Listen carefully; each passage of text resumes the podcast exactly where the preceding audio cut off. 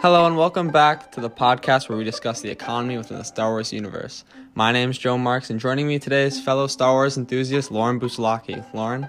Today in this episode, we will be diving into the decisions and financial choices of those in the galaxy, as well as the reigning outcomes. Now come and join us.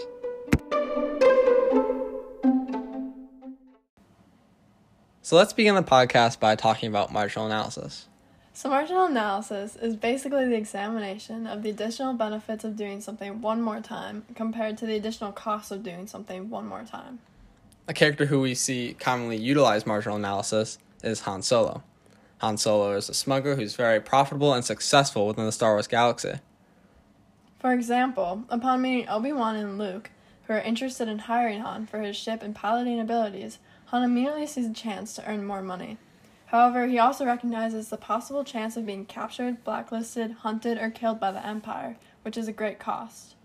In this case, Han outweighs the bonus of seventy thousand credits to the cost of the whole operation. Another example where marginal analysis is used is when the Jawas are selling droids and Uncle Owen jumps at an opportunity. He sees that C three P O meets his satisfaction, however, he notices that C three P O comes at a high price. He weighs both costs and bonuses and determines that, C- that C three P O is worth the price and he'll get his bang for his buck. Yeah, so overall, in order to distinguish the most beneficial choice, the decision-making process of marginal analysis is used, including the concepts of opportunity costs and trade-offs, which we'll go over in the next topic.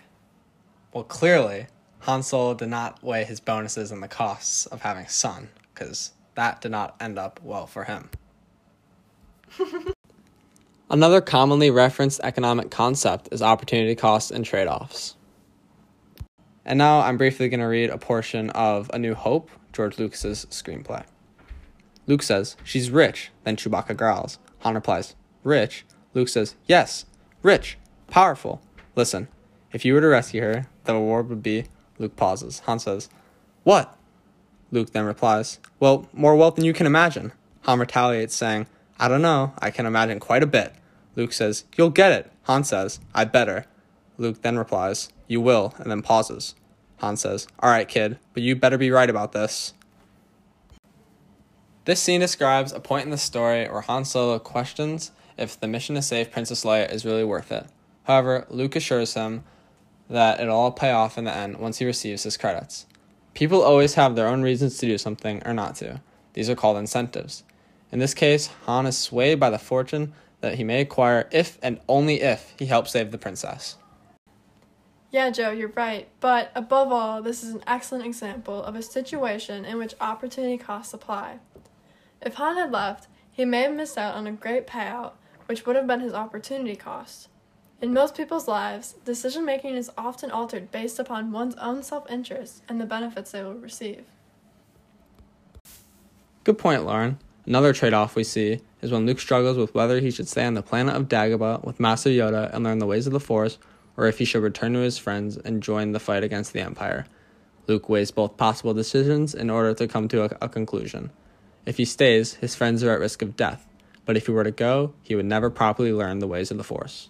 Yeah, not only does this decision drive along the plot, but it is a good example of economic decision-making and trade-offs. Due to a limited amount of resources, such as time, people are forced to choose one option, leaving the other behind. And now briefly, we're going to share a quick ad from another podcast that we quite enjoyed and you should definitely check out. Have you ever heard of a great game known as Rocket League? Recently, their player count has blown up and new gamers are exploring the intense soccer-like remote control car game. But one may ask how this may be. Some of the world's brightest speakers, varying from Austin Winky, Jack Gunnarsson, Jake Morit, and John Campbell, share their views about the matter and explain just how Rocket League uses strategic marketing to influence the gaming community to play their game. Go check out their podcast and hear all about the flourishment of Rocket League. It may explain some marketing secrets. And now back to the Economics of Star Wars podcast with Lauren and Joe.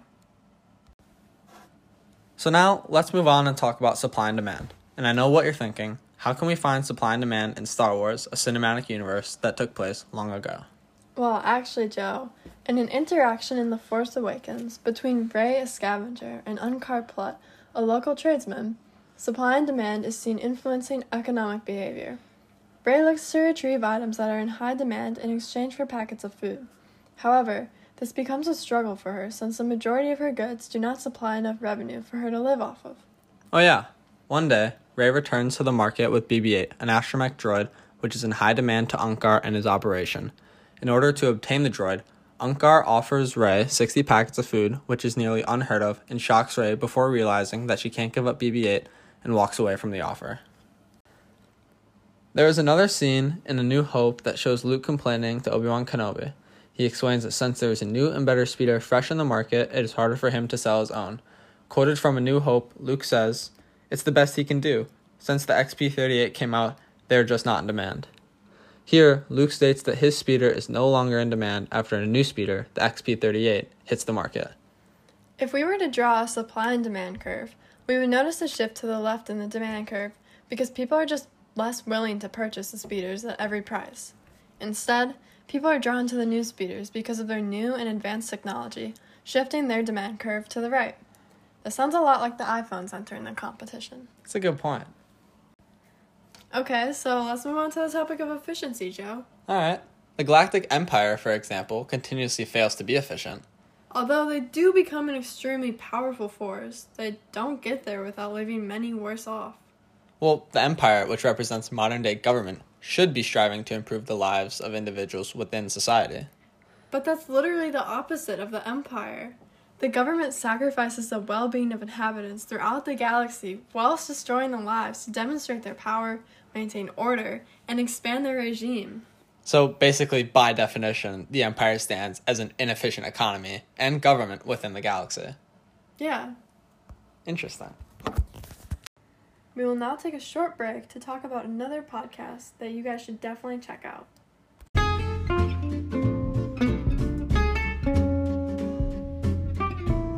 We all love the movies, the transportation into another world, sense of escapism, and of course, the nostalgia. Not to mention, the entertainment we experience comes in endless amounts of genres, guaranteeing something for everyone. However, while many of us are sitting back and enjoying the show, we often don't consider what's going on behind the scenes. In fact, we lack knowledge of how much the movie industry actually impacts different aspects of life. For example, the economy. Join Kate Sullivan and Caroline Ritchie on their podcast as they dive into this riveting topic and illuminate the financial side of the industry we love so much. And now we're going to return to the economics of Star Wars with Joe and Lauren. Now, after talking about efficiency with Lauren, we're going to be moving on to one of the most important topics in economics, scarcity.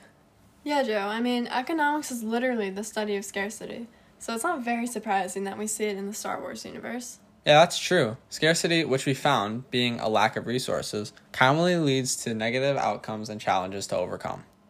The scarcity of time especially heavily impacts decision-making and choices among characters in Star Wars. Yeah, that's true. We can see it even when Luke has the choice of either staying on his home planet of Tatooine or traveling to Alderaan to save Princess Leia. Luke's resource, being time, is scarce, making his situation all the more pressing. In another occurrence, the rebel cause lacks all they need in order to fight the Empire, such as land, labor, and resources, all necessary during wartime. This also connects to past historical disputes, such as a lack of nuclear power during the Cold War, and also a finite access to soldiers during the Vietnam War. Generally, the short supply of time influences many decisions that people make in their life, ultimately leading people to choose what is most important to them and then pursuing that path. Nice. Thanks. Finally, Joe and I will be talking about the circular flow throughout the Star Wars galaxy. To be honest, this is a challenging topic to research, but thanks to Star Wars Fandom, a reliable source, we were able to learn all we had to know. That's very true. Lauren and I found that within the galactic economic system, according to Star Wars Fandom, it is said under Republic law, all wage-earning beings are required to pay income tax. This tax was then collected by the Republic Tax Collection Agency, who was part of the go- of the galactic government that controlled order within the galaxy. These taxes collected went into projects and programs, which is not that much different than in today's society. It helped businesses, supported the Jedi Order, and funded a clone army, which can all be seen as financial institutions. That sounds a lot like today. Also, because everyone has to pay an income tax, this means we can assume people have an income. This implies that people use their earnings to purchase goods and services which benefit themselves. The money they spend is also used by store owners to pay their own taxes, which goes to the Republic Tax Collection Agency, and finally back into the Galactic Order to spend on public goods and services. This is the circular flow. Before we end the podcast, we wanted to give credit where credit was due, so we wanted to thank the following sources. For today's podcast, we referenced Economics of Star Wars, Crash Course Economics, Kurt Jarrow's on Economic Lessons, Star Wars Fandom, the Internet Movie Script Database, and lastly, Lucasfilms. Well, that concludes our segment for today. Thank you to all my listeners, and thank you to Lauren for joining us. The economics of Star Wars is similar to our real lives in many ways, so I hope you guys learned something that will better your understanding for economics. Good day.